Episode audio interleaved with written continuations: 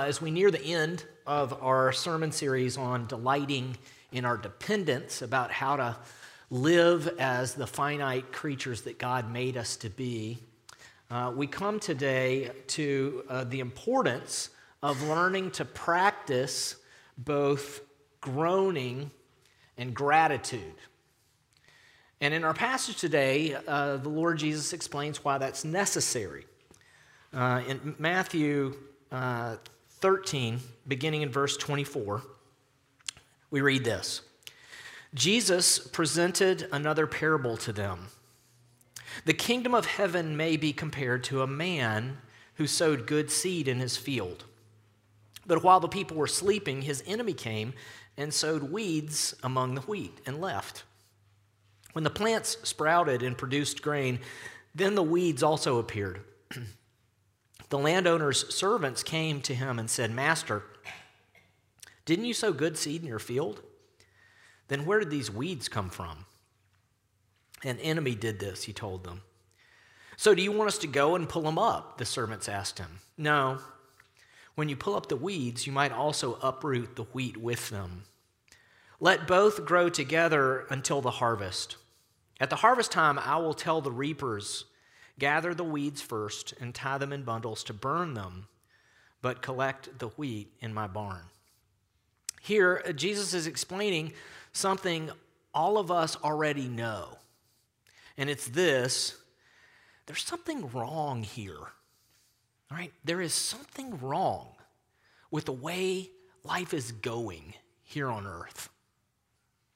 Things aren't happening that should be happening, and things are happening that shouldn't be happening. Whether it's natural calamities like cancer or human calamities like murder, there are weeds among the wheat of our lives. So, why would God allow that? After all, if God is both all powerful and perfectly loving, shouldn't He be intervening more often to stop these tragedies from taking place? Shouldn't He protect us? Jesus answers that question directly a few verses later. In verse 36, we read Then he left the crowds and went into the house. His disciples approached him and said, Explain to us the parable of the weeds in the field. He replied, The one who sows the good seed is the Son of Man.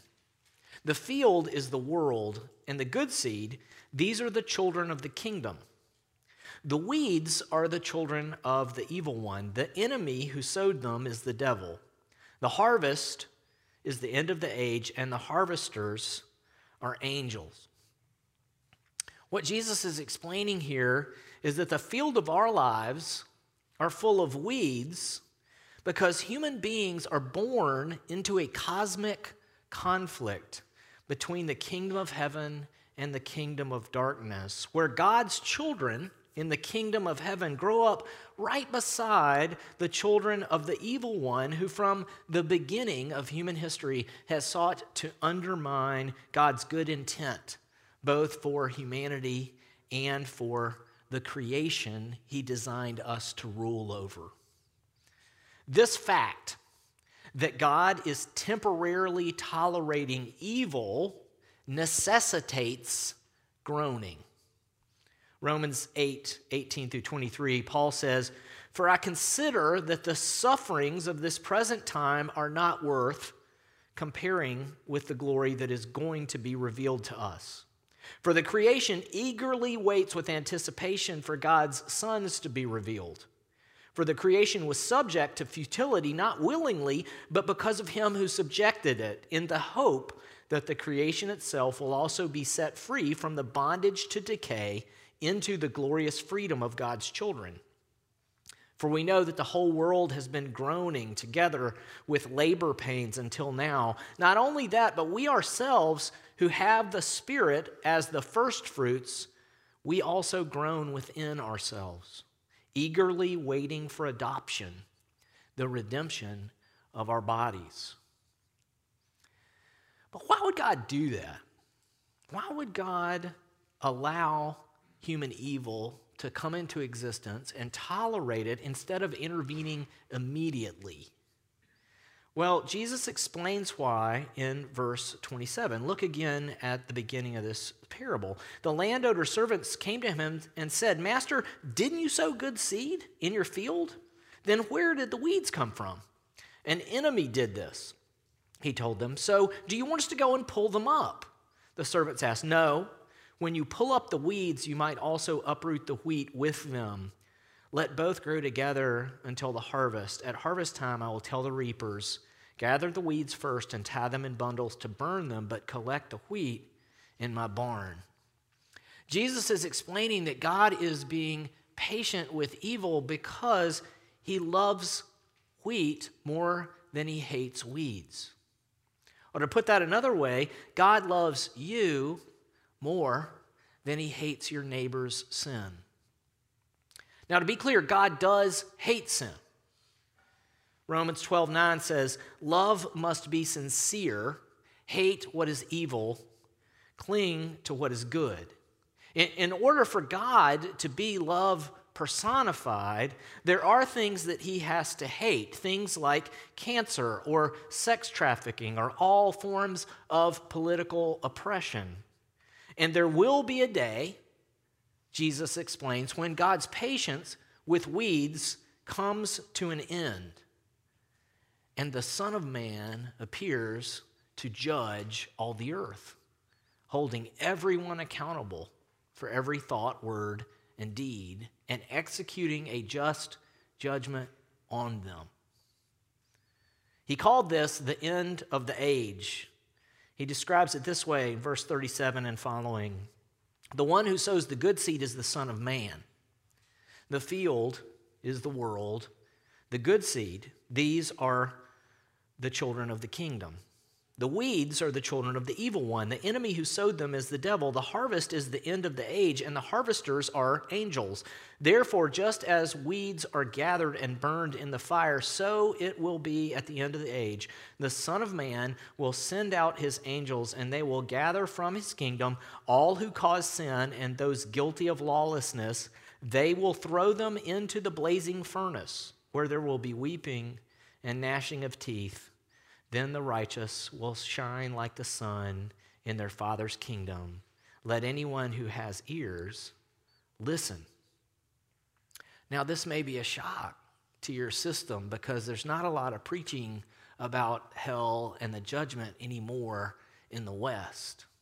But the truth is that it's not possible for us to pursue nonviolence unless this is true. You can only choose to love your enemy and to pray for those who persecute you and turn your cheek to them if there is, in fact, a God who judges justly. Miroslav Volf made this very clear in his book, Exclusion and Embrace, after he was writing post Serbian Croatian war. And he said this My thesis is that the practice of nonviolence requires a belief in divine vengeance. My thesis will be unpopular with man in the West. But imagine speaking to people as I have, whose cities and villages have been first plundered, then burned, and leveled to the ground, whose daughters and sisters have been raped, whose fathers and brothers have had their throats slit. Your point to them, we should not retaliate? Why not? I say the only means of prohibiting violence by us is to insist that violence is only legitimate when it comes from God.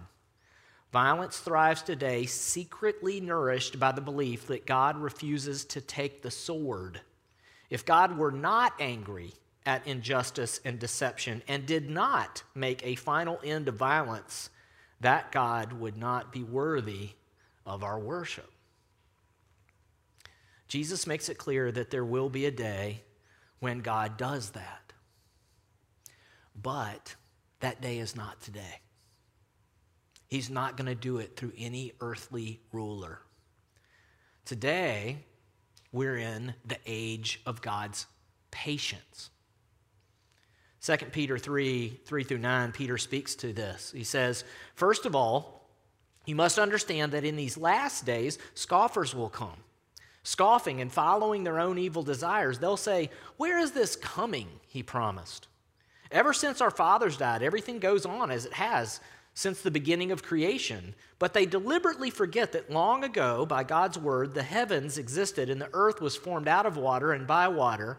And by these waters also the world of that time was deluged and destroyed.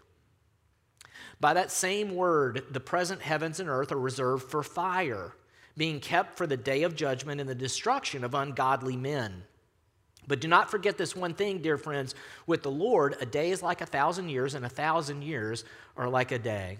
The Lord is not slow in keeping his promises. Some understand slowness. He is patient with you, not wanting anyone to perish, but everyone to come to repentance. What the Apostle Peter is explaining is that God's promise that he made to Noah after the flood, that which theologians call the Noahic covenant, is the reason that God is restraining himself. Because of that promise that he made to Noah, God allows his children and the children of the evil one to grow up side by side and preserves creation by extending all of them common grace. And the reason he does that is he extends common grace to all so that he can extend special grace to those he intends to adopt out of the family of the evil one and into the family of God. This is the God who can turn weeds into wheat. Common grace exists so that special grace can finish its work.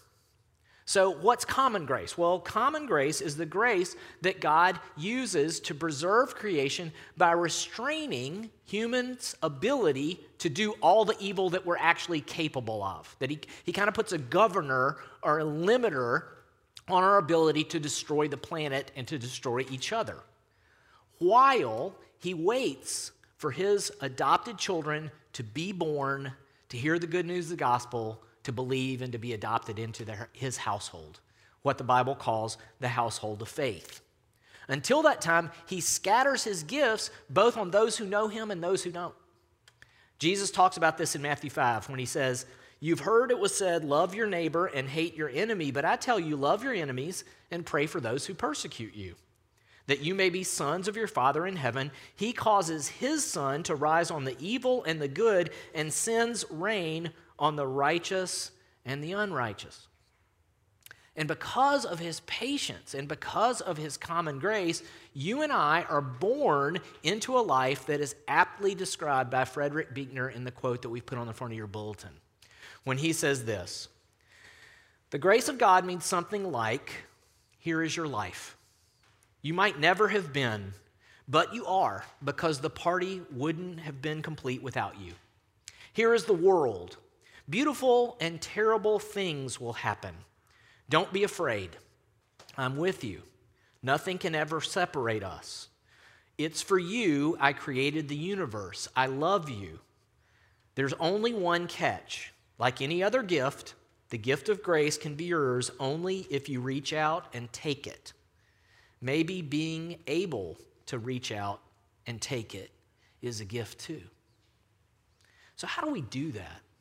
How do we receive the gift of grace that God is giving us in our life, in our existence, in the fact that we're here instead of not here?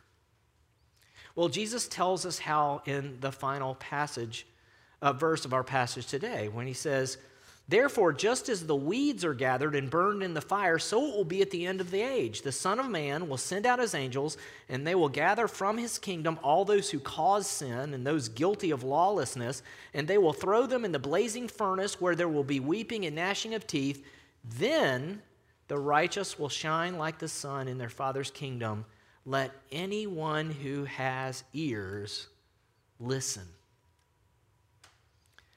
Notice what Jesus is saying here. Jesus is claiming to be the one called the Son of Man by the prophet Daniel. Roughly 550 years before Jesus was born, while in Babylon, a young man named Daniel started receiving visions from God that saved not only his life, but the lives of the people of God. He describes probably the most important of those visions in Daniel 7 13 and 14, where he says this I continued watching in the night visions, and suddenly one, like a son of man, was coming with the clouds of heaven. He approached the Ancient of Days and was escorted before him. He was given dominion and glory and a kingdom, so that those of every people, nation, and language should serve him. His dominion was an everlasting dominion that will not pass away, and his kingdom is one that will not be destroyed. So, what Jesus is saying in our passage today is that I am Him. I am the King of creation, the judge of all the earth. And here He is warning us that there will be a day when common grace ends when he actually calls forth the legion of angels he refused to summon to pull him off of the cross, and he allows them to reap the earth and rid it of sickness and sorrow and sin by, re- by removing all of those who refuse to listen to him.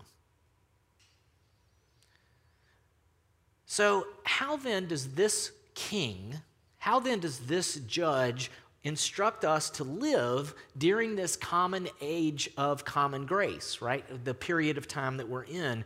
Well, he wants us to groan over weeds while being grateful for wheat. Romans 12, 9 through 15.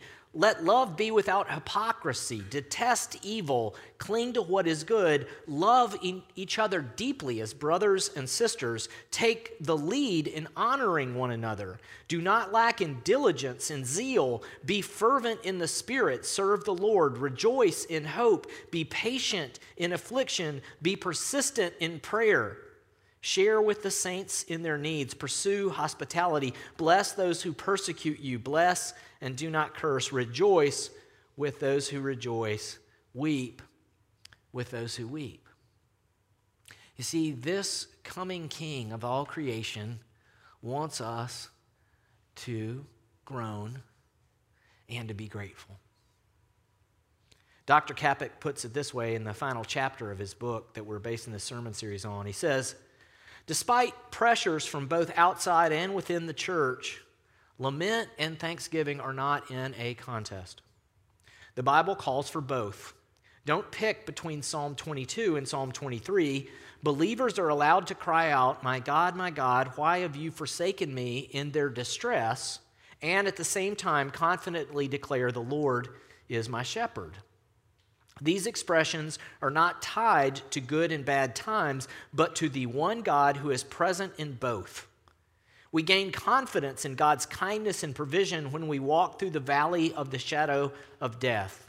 If we try to choose one and not both, we risk turning our laments into hopeless despair or reducing divine promises to shallow cliches. When we engage in both lament and gratitude, then each becomes stronger, and truer. So, how do we do that? How do we engage in both lament and gratitude so that both become stronger and truer? Well, the Apostle Paul tells us how in 1 Timothy 1 15 through 17 when he says this This is a trustworthy saying that deserves full acceptance. Christ Jesus came into the world to save sinners, and I am the worst of them.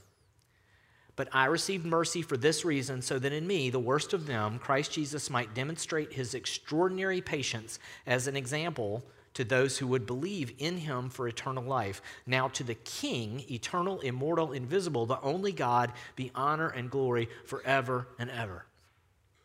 Do you see what Paul is saying here?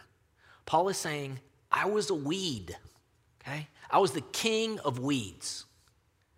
I was on the way to murder Christians when the resurrected Lord of glory, the only king, appeared to me. And instead of striking me down as he should have, he gave me mercy. And he called me not only to be a follower, but to be an apostle someone who gets to actually write the Word of God. And why did he do that? So that all of you would know he is unlimitingly patient with you weeds. He, his mercies are new every morning. And so, if you want to learn how to groan and be grateful, what you need to understand is that the line of human sinfulness doesn't run between us and them, it runs through every human heart. And Jesus came to turn weeds into wheat. That's why he came. And when you're grateful that you are one of those people, one of the people who should be burned but instead are adopted, you can both groan while being grateful, no matter how dark and difficult your days get. The best example I've seen of this is in the blog post, God is on the bathroom floor by Nightbirde. I mentioned it last week, and I want to read an excerpt from it this week. If you have time, you should read the whole thing. Um, she passed away um, after appearing on one of the uh, shows, you know, like America's Got Talent. I forget which one it was, but she was an incredible singer, but she had, she had cancer, and it was terminal when she basically won the show.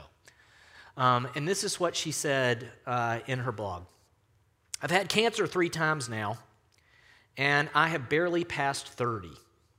There are times when I wonder what I must have done to deserve such a story. I fear sometimes that when I die and meet God that he will say I disappointed him or offended him or failed him. Maybe he'll say I just never learned the lesson or that I wasn't grateful enough. But one thing I know for sure is this he can never say that he did not know me. I'm God's downstairs neighbor, banging on the ceiling with a broomstick. I show up at his door every day, sometimes with songs, sometimes with curses, sometimes apologies, gifts, questions, demands. Sometimes I use my key under the mat to let myself in. Other times I sulk outside until he opens the door to me himself. I've called him a cheat and a liar, and I meant it. I've told him I wanted to die, and I'm in it. Tears have become the only prayer I know. Prayers roll over my nostrils and drip down my forearms. They fall on the ground as I reach out for him. These are the prayers I repeat night and day, sunrise, sunset. Call me bitter if you want to, that's fair. Count me among the angry, the cynical, the offended, the hardened, but count me also among the friends of God. For I have seen him in rare form. I have felt his exhale, laid in his shadow, squinted to read the message he wrote for me in the grout. I'm sad too. If an explanation would help, he would write me one, I know it. But maybe an explanation would only start an argument between us, and I don't want to argue with God. I want to lay in a hammock with him and trace the veins in his arms. Call me cursed, Call me lost, call me scorned, but that's not all. Call me chosen, blessed, sought after. Call me the one who God whispers his secrets to. I'm the one whose belly is filled with loaves of mercy that were hidden for me. Even on days when I'm not so sick, sometimes I go lay on the mat in the afternoon light to listen for him. I know it sounds crazy. I can't really explain it, but God is in there even now. I've heard it said that some people can't see God because they won't look low enough. And it's true. If you can't see Him, look lower. God is on the bathroom floor. Earlier, we heard Miroslav Volf say that if God were not angry at injustice and deception and did not make a final end of violence, that God would not be worthy of worship with which I agree. I also agree with something that John Stott said, which sounds to be the opposite. He said, I could never myself believe in God if it were not for the cross. In the real world of pain, how could one worship a God who was immune to it? Which brings us to this table. Because the amazing truth of the gospel, the thing that we could never imagine, is that the judge of all the earth first came to earth to endure the judgment due our sins himself so that he could be both just and the justifier of his people. Because on the night he was betrayed, the Lord Jesus took bread and he said, This is my body which is broken for you. Take of it, each of you. And in a similar manner, he took the cup and he said, This is the cup of the new covenant in my blood, which is shed for the remission of sins. Drink of it, each of you. You see, Jesus didn't call down the legion of angels that he could have on the cross because the Son of Man didn't come to be served, but to serve and to give his life as a ransom for many so that he could turn weeds into wheat. And if you are such a person, if you with Paul are ready to say, hey, I'm the problem, my selfishness is the main problem in all my relationships, including my relationship with God, I really need someone to deliver me from me, then this table is for you. This is where weeds come to be made into wheat. Now, if that's not you, if you um, are here today, but you are not yet listening to Jesus, if you are not receiving the Son of Man as he is giving himself to you, we are glad you're here, but we encourage you to stay seated. And we've included some prayers that you may want to pray on the back of your bulletin because this table comes with a warning. Don't come hypocritically.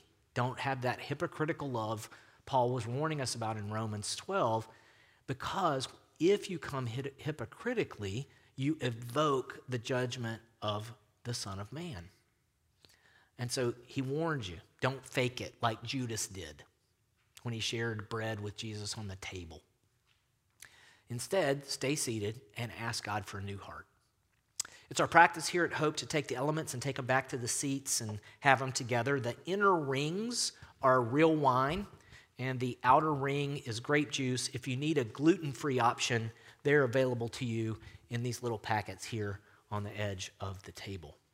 As I pray, the officers will come forward, and then you may come forward as you feel led. Let's pray. Lord Jesus, we thank you that your mercies are new every morning and because of your great faithfulness to us. We thank you, Lord, that you are so patient and that because of your great patience and mercy, you invite us to feed upon you. We ask now, Lord, that you would give us the faith to feed upon you as you set these elements apart from their ordinary use to their holy use. We ask this in your name. Amen.